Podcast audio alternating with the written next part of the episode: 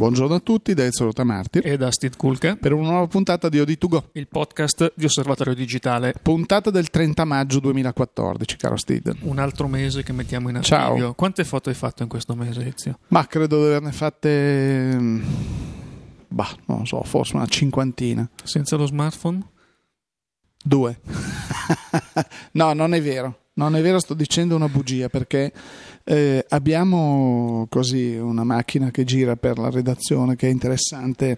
Un- Non è una macchina nuova, ma è una macchina interessante dal punto di vista del 3D Sì. e quindi eh, mi sto un po' sbizzarrendo a fotografare qualsiasi cosa ci sia intorno a me per vedere l'effetto che fa. È come si apre completamente un nuovo mm, punto di osservazione con la, con la fotografia 3D. Ma eh, sicuramente ne abbiamo già parlato ed è molto più facile eh, scattare, diciamo è, è- più immediato scattare con una macchina che ha due obiettivi, questo è fuori discussione. Il lavoro che c'è a, a valle poi dello scatto, insomma, porta via un po' di tempo perché comunque le macchine fanno questi, eh, realizzano questi file MPO che vanno benissimo se sono collegate Ovviamente le macchine che scattano in 3D direttamente sono, guarda caso, Samsung, Panasonic, Sony, le macchine, le- macchine dei produttori che poi hanno anche i televisori con capacità 3D. Quindi tu li colleghi, tac, eh, metti i tuoi occhialetti davanti sul divano e È vedi tutto. l'ecosistema bello. Ecco. eh. Se invece vuoi, come tutti i comuni mortali, cioè come la maggior parte dei comuni mortali, realizzare una foto con queste macchine e poi vederla, eh, eh, devi, devi gioco forza fare l'anaglifo, quindi comunque devi passare attraverso un programma che ti permetta di sommare le due immagini, trovare un punto comune, eh, dare la deviazione dei canali del colore eh, rosso e blu e via dicendo, e ti fai la tua immagine, comunque è divertente, insomma. Diciamo che tra scattare con la macchina con due obiettivi e scattare come si può fare benissimo, l'abbiamo detto più volte, con una macchina a, a- ottica singola, spostandola, Beh, sì, c'è un po' di immediato, differenza eh, perché comunque anche. devi stare attento a spostarla. Va bene, di lato va bene, però devi almeno cercare di non sbagliare la, la- la posizione di base perché basta un pochi millimetri e ti viene una, una foto un po' sguincia, come direbbero da queste parti, no? Che per i nostri amici di, eh, della Valtellina magari sguincia si capisce, per i nostri amici di Siracusa dicono che vuol dire che sguincia, eh, vuol dire un po' storta. Mandateci il cosa usate per il termine sguincia eh, Ecco. dalle vostre parti. No, Facciamo tutto grazie. Riceviamo, riceviamo già tantissime mail mm, su tanti argomenti interessanti, quindi lasciamo questa cosa. Sì. Bando alle ciance, però, Questo dopo, l- dopo questa lunghissima prolusione. introduzione, cosa abbiamo in sommario questa settimana, Steve? Eh, in sommario iniziamo con eh, chiudendo eh, il discorso che avevamo aperto settimana scorsa sul Mia Fair, questa fiera della fotografia fine art e dell'arte in generale che si è tenuta a Milano nei- mm, lo scorso weekend praticamente e ehm, siamo andati e abbiamo visto quindi eh, relazioneremo anche su questo. Poi parleremo di un marchio eh, amato e odiato, lascia- lasciamelo dire, è molto amato e molto odiato come Laika, poi odiato magari neanche tanto amato, sì, e vedremo anche qualche notizia in questo senso. E poi eh, parliamo di ehm, un programma di ehm, sviluppo digitale, di elaborazione delle immagini e catalogazione che è Aftershot Pro eh, di cui è uscita la versione 2. Mm, diciamo che Aftershot ha una storia molto curiosa alle spalle perché è nato con tutt'altro nome, una tutt'altra software house, negli anni ha avuto una storia travagliata ed è curiosa, ne parleremo poi in chiusura di puntata. Benissimo. Allora, Steve, cominciamo subito chiudendo quel capitolone che avevamo aperto settimana scorsa, dove c'era anche il nostro ospite Giorgio Di Maio, eh, nel quale abbiamo parlato a lungo di questa mostra, però vabbè, diciamo ne abbiamo parlato in termini un po' generici, di, di- di quanto la fotografia venisse in qualche modo così viziata da, questo- da queste critiche di questi personaggi sedicenti conoscitori di questa nobile arte. Eh, poi noi siamo andati a vedere, insomma, perché al Super Studio di Milano, al Super Studio Più di Milano in via Tortona, che per chi non è di Milano sa, deve, sapere che è una zona molto, diventata molto di moda, era una zona industriale che poi è stata riconvertita e già da, da tempo, da decenni, appunto nacque il Super Studio un po' più avanti che era un grandissimo studio di registrazione e un, scusate, un grandissimo studio di posa fotografica a cui poi si è aggiunto anche uno studio di registrazione, editing video, ristorante, bla bla bla. Alcune di queste strutture hanno chiuso, un po' più avanti la proprietà sempre sfruttando questi vecchi capannoni, questi vecchi spazi, ha deciso di riconvertirli e farci delle, degli spazi espositivi. Spazi espositivi in cui si è svolto appunto il MIA nel weekend scorso.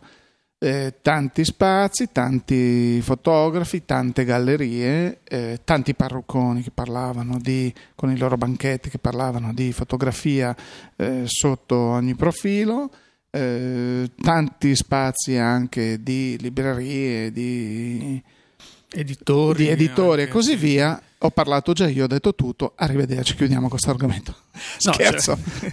no, è, stata, è, stata, una cosa interessante. Sì, tantissima varietà. Eh, allora, diciamo che eh, forse eh, c'è un equivoco di base nel eh, presentarla come una fiera di fotografia, tant'è che l'organizzazione non la presenta come tale. È una mostra eh, mercato di arte fondamentalmente ed è eh, soprattutto soprattutto l'occasione per vedere dove la fotografia si unisce all'arte visiva, mh, diciamo nella l'accezione più ampia del termine, tant'è che alcune opere che noi abbiamo visto la scorsa settimana c'era quasi da chiedersi dove fosse la componente fotografica. Bravo. Quindi eh, non pensiamo di andare a vedere una mostra fotografica eh, come ce ne sono tante molto belle in giro per l'Italia. È un, secondo me una vetrina a sé eh, con una spiccata componente artistica più che fotografica. Abbiamo visto molta sperimentazione, abbiamo visto anche eh, parlando con alcuni di questi artisti anche una ricerca eh, della tecnica di ripresa, eh, ma non tanto per ehm, documentare la realtà o una reinterpretazione della realtà, quanto proprio per arrivare a eh, lasciare eh, sulla carta un segno grafico costruito non più col pennello, con eh, altri eh, mezzi espressivi, ma con la macchina fotografica. Ecco, però, eh, se mi permetti, il, così, io ho avuto questa sensazione, parlando sia con i fotografi presenti, sia con i, i loro galleri, spesso i loro galleristi, mi è sembrata di vedere, come dicevo settimana scorsa, tanta fuffa. Poi, vabbè, c'erano delle foto meravigliose, c'erano eh, le foto di, non so, eh, Fontana piuttosto che le foto di Francesca Woodman, poi c'erano degli artisti fantastici, abbiamo visto delle foto bellissime, per l'amor di Dio. Abbiamo visto anche tanti tentativi di gente che, vabbè, come tutti quelli che scrivono photographer sui social network, si definiscono tali, poi si ritrovano qua perché hanno la fortuna di qualcuno del paese che mercante d'arte dice vabbè andiamo a questa fiera e ti promuovo io. Però Steve mi è sembrato eh, di leggere tra le righe che eh, l'arte si fa fatica a vendere perché il momento storico è quello che è, mm, magari non ci sono più questi esponenti così che attirano l'attenzione del grande pubblico o soprattutto pubblico di chi può permettersi di spendere 10, 20, 100, 200, 500 mila euro, un milione, quello che è nell'arte tradizionale, cioè diciamo pittura, scultura, così. Allora i galleristi hanno abbassato un po' il tiro e vendono i 500, i 600, i 700 euro della fotografia eh, facendoti il discorso, ma guarda questo è un pezzo di 3, se però tu lo vuoi solo tu, mh, mm, anziché 600 me ne dai 700 e diventa uno di uno. Vabbè, cioè, mh, ho visto delle cose che comunque neanche se me le avessero regalate le avrei messe in casa con tutto il bene. Poi ci ri- riallacciamo al discorso che facciamo la settimana scorsa, dove c'è il critico che dice: Oh, questo è bravissimo. Quindi la gente è brutta questa fotografia, però dicono che sia bravissimo, la compro. Perché io ho sentito questa foto, ah sì, la trattiamo a 4.500 euro, così. Eh. Poi la guardavi e dicevi, va bene, eh, non c'è problema. Cioè, c'è gente che si compra dei vasi da milioni di euro, poi non stiamo parlando dei, dei Ming, stiamo parlando dei vasi. Ne ho esperienza diretta perché avevo un amico beato lui, molto facoltoso, la cui madre spendeva all'epoca quando noi eravamo piccoli 25 milioni per dei vasi. E lui diceva ma! Comunque vabbè, al di là di queste cose mi sembra eh, interessante grandi, grande profusione di cartoline che riproducevano eh, le, le, fotografie, alcune fotografie esposte cataloghi interessanti. Sì diciamo ecco diciamo una cosa eh, il MIA mi ha ricordato il Paris Photo. Dove? Paris Photo qui MIA è alla quarta edizione speriamo lunga vita al MIA speriamo che si arrivi alla seicentesima edizione. Il Paris Photo ha un pochino più di tradizione. Effettivamente quando noi poi avevamo fatto anche un reportage anni fa su Osservatorio era un'espressione di una mostra dove c'erano i fotografi che mettevano in mostra e vendevano le loro foto attraverso i galleristi e poi c'erano gli editori. Mia mi è sembrato una versione italiana, non, non scoppiazzata, proprio una versione italiana fatta a modo nostro di eh, una mostra mercato di questo genere. Quindi mm, bene, bene. Cioè, io sono sempre a dire, finché si parla di fotografia Assolutamente. Siamo tutti contenti. Sì, quindi. I, I, problemi che tu eh, rilevavi prima sono eh, dalle caratteristiche che da sempre esistono nel mondo dell'arte in generale, cioè la certo. commercializzazione, il critico funzionale alla commercializzazione eh, dell'opera, alla valorizzazione dell'artista per motivi mh, mm, semplicemente mh, mm, puramente di business, quindi con, poi con questi artisti che si ripetono all'infinito eh, con pezzi unici che in realtà sono le, le, le fotocopie di, di, tutto quello che è stato fatto prima. Perché l'artista ha trovato un linguaggio particolare, è diventato famoso per quel mm, particolare modo di, di lavorare e di esprimersi e da quel momento in avanti fa sempre quello. Il vero artista poi si evolve un po' come nella musica, Ezio. Cioè, certo, certo. Eh, c'è chi fa la, la, stessa cosa per, per, anni e anni, c'è chi invece eh, sceglie una strada di ricerca, nuove sonorità, si reinventa continuamente. Dopodiché sta all'appassionato eh, selezionare eh, quello che effettivamente gli piace e decidere se correre dietro alla componente commerciale eh, di investimento, quello che vogliamo, piuttosto che magari eh, dilettarsi, scommettere su um, artisti emergenti o sconosciuti che comunque piacciono, trasmettono un'emozione e eh, che quindi vengono valutati indipendentemente dal valore eh, delle opere, da quanto se ne parla, da chi ne parla e, e quant'altro. Credo che questo sia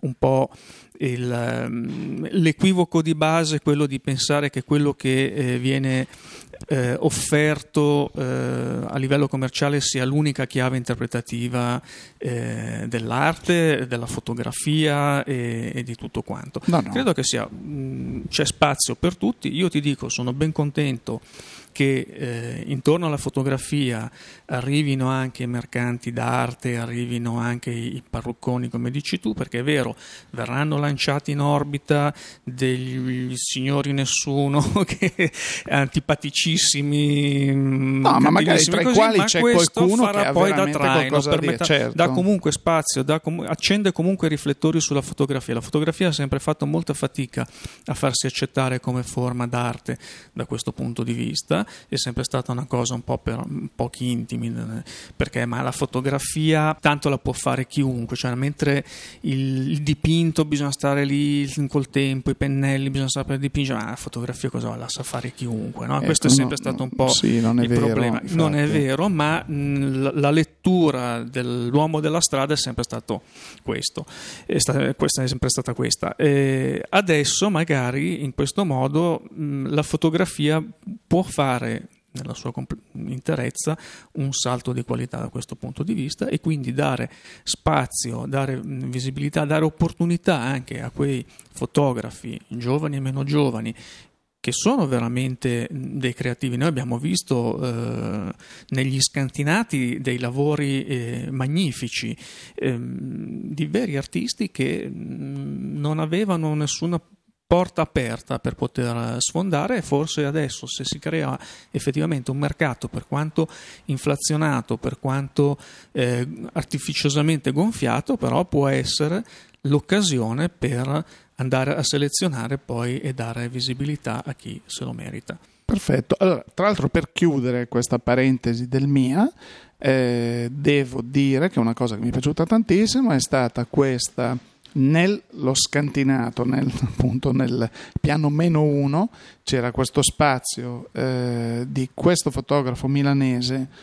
Mi spiace un po' fare il nome, eh, perché dato che abbiamo così, abbiamo, mm, sarà uno dei prossimi profili di, di osservatorio, poi sai, qui succede che noi facciamo una cosa, poi com'è, com'è non è, pa, la troviamo da qualche altra parte. Comunque, vabbè, niente, noi siamo superiori. Diciamo, c'era questo spazio, perché poi noi parliamo sempre di 3D, a differenza di tanta altra gente che parla perché ha la bocca. Alberto Fanelli aveva uno spazio dove pubblicava le sue foto 3D di grande dimensione fatte con, fatte con tecniche molto interessanti e poi ridotte ad anaglifo, ma fatte con tecniche con grande profondità, infatti ti invitava ad andare da lontano, da vicino a vedere queste foto. E noi siamo appunto amici del Mellone, amici di Fanelli, amici del 3D. E questa è stata per esempio un'installazione molto interessante. Al piano di sotto la gente non aveva voglia di fare due rampe di scale spesso e quindi non scendeva ma era una, una, una, chicca. una, chicca. Quindi diciamo che comunque il MIA si chiude positivamente, almeno dal nostro punto di vista. Chi c'è stato bene, chi non c'è stato lo invitiamo ad andare a visitare questa mostra a Singapore quest'autunno. Tra l'altro pure l'anno prossimo un po' più vicino, sperando che poi i prezzi diventino un pochino più popolari perché eh, ricordiamo che comunque tipo il biglietto d'ingresso per due giorni era intorno ai 21-25 euro Mm, considerato che una mostra a mercato, considerato che gli spazi espositivi non erano proprio regalati, però era bello pieno, insomma, sì, era, c'erano anche degli sponsor, c'erano degli spazi sponsorizzati, c'era Vogue, c'era Longines, c'era per dire, c'era BMW, tra l'altro c'era un piccolo, un piccolo, mm, piccolo, uno spazio espositivo dove c'erano le foto della NASA eh, fatte con alcune, alcune, foto degli allunaggi piuttosto che anche dei test atomici che si fecero in America negli anni 50. Comunque, insomma, chiudiamo questa parentesi del mia dicendo bene, dai, ci andiamo anche l'anno prossimo.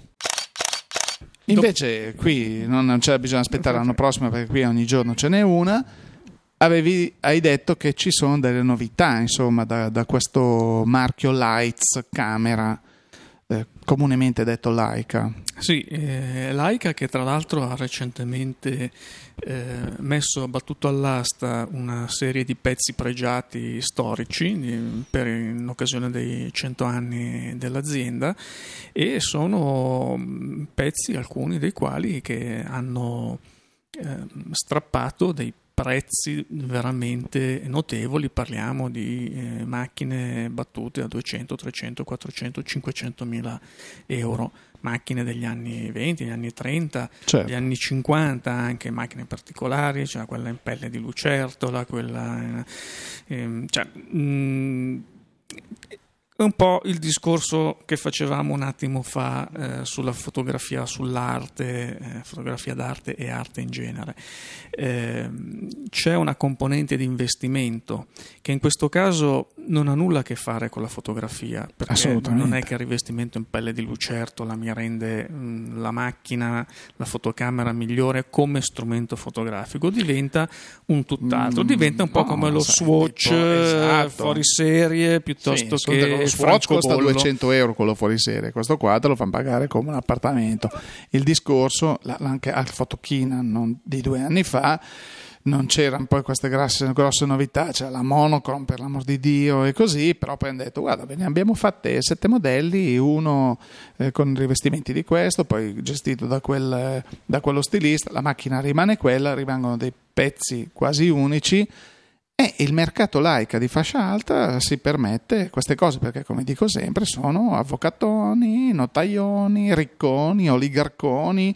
Adesso gli oligarchi russi che, per esempio, sono impegnati con i fondi a dire cioè, riprendiamoci l'Ucraina e hanno messo lì qualche milione, di, di, di milione, miliardo di, di euro, di dollari per investire nella guerra perché poi gli tornano indietro soldi vengono a Milano con le loro giovani donne e dicono oh to, abbiamo detto in Piazza Duomo hanno aperto un Lacca Store aspetta che entriamo e spendiamo questi 200.000 euro in puttanate così che tanto è e quindi E la notizia è appunto freschissima che la Leica per questa gente ha detto vi è piaciuta la monochrome? Vi siete lamentati che è solo nera?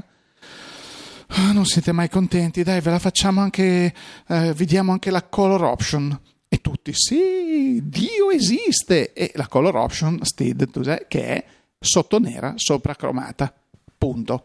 Ne sentivi la, la mancanza, dicevi, io non posso non comprarmi 8-9 mila euro di fotocamera anche cromata sopra, perché fa la differenza, le foto vengono in un altro modo. Sei tu che non capisci, siamo noi che non potendoci permettere questo tipo di macchine e non apprezziamo fino in fondo la, la, la bontà del, dell'intervento, capito? Diciamo che Quindi, poi se tra vent'anni la riesci a vendere a 150.000 euro sarebbe interessante vedere se rispetto ai fondi azionari o a altri certo. investimenti più... E infatti chi può comuni? permettersi di fare queste speculazioni? L'uomo della strada, l'amante della fotografia, che magari risparmia tutta la vita vende la moglie, la figlia e la suocera se è ancora in età, come dire, godibile e per comprarsi la macchina dei suoi sogni, ma tutto il resto la comprano, la guardano, spendono 15.000 euro e poi la mettono in un cassetto e la tirano fuori quando vengono gli amici. Ho comprato la Leica perché solitamente dicono così e quindi sono persone che va a fare una firma mi dia 7.000 euro, tipicamente tam timbro del notaio, così. Cioè, non che io non abbia rispetto per la categoria dei notai, che tra l'altro esiste solo in Italia, ma questo è un altro discorso, perché la parola notari esiste anche nelle altre lingue, ma il notaio in quanto tale che ti vessa perché dici devo fare una cosa, a volte la fa anche sbagliata, e ne ho testimonianza diretta perché anche qui poi nessuno viene a telefonare a scrivere all'osservatorio digitale e dire chi è quel baluba che parla facendo queste accuse? Sono io Ezio Rotamarti il direttore. Venite e parlate con me. Non viene mai nessuno perché hanno una coda di paglia che comincia da qua e arriva a, a, a, a Reggio Calabria però non sempre i notai che rappresentano lo Stato fanno le cose per filo e per segno, però lo Stato dà loro questa possibilità di dire tu cosa vuoi fare? Vuoi fare una società? Benissimo, vieni qui e paghi, fai que- paghi. E questi soldi poi li rigirano comprandosi le Leica. Detto questo, è stato bellissimo che ci siano queste, queste novità, no? perché questi sono pezzi veramente storici, quelli che hanno messo all'asta. C'è la, la fotofucile, la fotocamera foto, fucile. fotofucile, sì, un 200 mm. Fantastico. Queste, che curiosità, insomma, adesso al di là poi dei, dei prezzi certo, certo, certo. Però direi che dopo aver parlato tanto in questa puntata della fotografia non fotografia, eh. ecco la fotografia ma per altri interessi, sì. eh, direi che possiamo tornare un pochino a sporcarci le mani invece con, la, con l'immagine, diciamo, la, la, ripresa e eh, la post-produzione. E andiamo all'ultimo capitoletto del nostro podcast di oggi. Allora, Steve, tra l'altro, l'ultimo capitolo di oggi parla, ci parlerai di un software particolare che si chiama Aftershot. Aftershot, che io dico, ma cos'è questo Aftershot che non ho mai sentito? Sì, perché no, sì, non sì. è vero, perché comunque cioè... adesso questa è già una nuova versione, ma viene da... Viene Com'è da, la storia eh, di questo La storia nasce molti, molti anni fa con un programma che si chiamava Bibble, eh, di cui avevamo tra l'altro anche sull'osservatorio digitale pubblicato un test della versione 5, eh, ma credo siano passati forse anni. 4 anni se non, se non qualcosa di più. Correggimi, aveva questa peculiarità, era un software che girava anche su Linux, su piattaforma era, Linux. Eh, girava su Windows, su Mac e su Linux. Ed esatto, era cosa stato, insolita. Eh, cosa insolita. Ed era stato, tra l'altro, eh, progettato per essere il, diciamo, programma di sviluppo più veloce eh, di quelli sul mercato. Tra l'altro i programmatori originali eh, che avevano messo in piedi il progetto, avevano iniziato con le prime versioni, erano eh, tra l'altro programmatori che venivano da Microsoft, quindi c'era anche questa, questa cosa, avevano deciso, eh, allora ancora non c'era Lightroom, però c'era Aperture, c'era Photoshop, c'erano tanti altri programmi, avevano deciso di eh, uscire sul mercato con un programma multipiattaforma. Tra l'altro aveva un'interfaccia che poi è stata copiata da tutti perché era tutta nera, tutta eh, Sì. che poi è diventato un trend di mercato. Dalla versione 5, perché fino alla versione 4 in effetti uno dei grossi problemi di questo mm, software era l'interfaccia un po' Ostica. diciamo, facciamo, programmiamo le funzioni, poi in qualche modo facciamo un'interfaccia. Ecco, questo era un po' il concetto. Con la versione 5 era stato fatto un, redesign. Tra l'altro, eh, Bibble 5 è stato, se non erro, la prima applicazione di questo tipo a eh, sfruttare in pieno le architetture di processore multicore. Quindi già era un programma molto veloce, Avanti, esatto, sì. molto avanti, eh, messo poi, mi ricordo Fotochina, adesso non ricordo francamente se era il 2010 o 2008, perché perdonate ormai le tante primavere sul groppone si fanno sentire, Ehm, avevano presentato eh, a Fotochina eh, la, la versione 5 ancora in, in preview eh, sui primi computer con processori multicore allora disponibili e avevano fatto delle comparazioni eh, in diretta con, Con i- gli altri programmi era veramente mm, Non il giorno e la notte. Poi eh, anche gli altri dopo chiaramente si sono eh, adeguati hanno ottimizzato il codice per il multicore. E Però- come ha fatto a diventare da Bibble Pro a diventare Aftershot? Era un programma che poi, eh, sai, mm, diciamo, il mercato eh, senz'altro è un mercato dove ci sono dei player molto grossi e quindi non è facile per una piccola casa indipendente, ehm, tra l'altro era di Austin, nel Texas, quindi anche un po' fuori dai giri classici della Silicon Valley o, o se vuoi anche dalle piazze finanziarie Certo. come New York che sta diventando un altro luogo di elezione per chi fa software e informatica in genere. Ehm, hanno avuto eh, poi anche un altro problema. eh, i programmi di questo tipo devono essere aggiornati costantemente perché ogni nuova fotocamera che esce eh, bisogna eh, riuscire a recuperare delle immagini RAW e fare il reverse engineering capire come eh, supportarle, anche perché non sempre, quasi mai, le case mh, produttrici di fotocamere ti danno tutte Le specifiche lenti del specifiche. file. Molto spesso è, ti do il file, poi ti arrangi tu. Ecco, questa è un po' la, eh, la, la cosa. L'eccezione è stata, per esempio, eh, Fujifilm quando è uscita con il sensore X-Trans, che era una novità completa, addirittura ha collaborato insieme ad Adobe, ad altri per poter portare il supporto del sensore Certo, c'era un interesse C'era anche un da parte della interesse, casa. perché sapevano che altrimenti non, non avrebbe fatto Chiaro. nessuno, anche perché il lavoro era tanto a fronte di un mercato che si stava appena aprendo, quindi eh, da un punto di vista dell'investimento magari non tutti eh,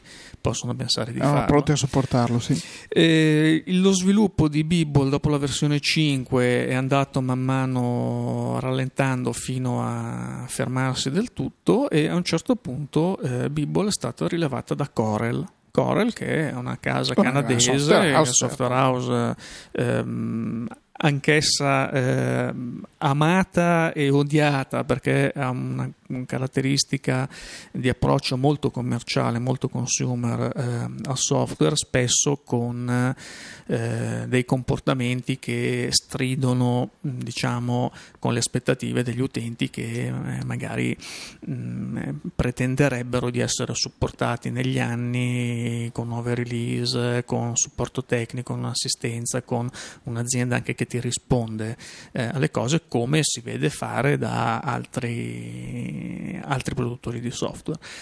Mm, comprato eh, Bibble, rinominato Aftershot Pro, e, mm, sistemati due cosine, aggiunto supporto di qualche fotocamera, e poi per quasi due anni non si è più saputo praticamente nulla. Eh, sembrava Che due che- anni sono tanti nel mondo della fotografia, perché anche nel mondo eh, del software. Esatto, nel senso che chissà quanti modelli di fotocamera sono usciti e uno dice lo compro o Aftershot, ma Infatti- magari rischio di non vedermi la macchina supportata. Infatti, mm, Bibble e poi la prima versione di Aftershot, che avevano un seguito eh, di aficionados eh, notevoli, man mano si sono persi perché chiaramente chi ha cambiato fotocamera se l'è trovata non più supportata e ha dovuto passare ad altri programmi.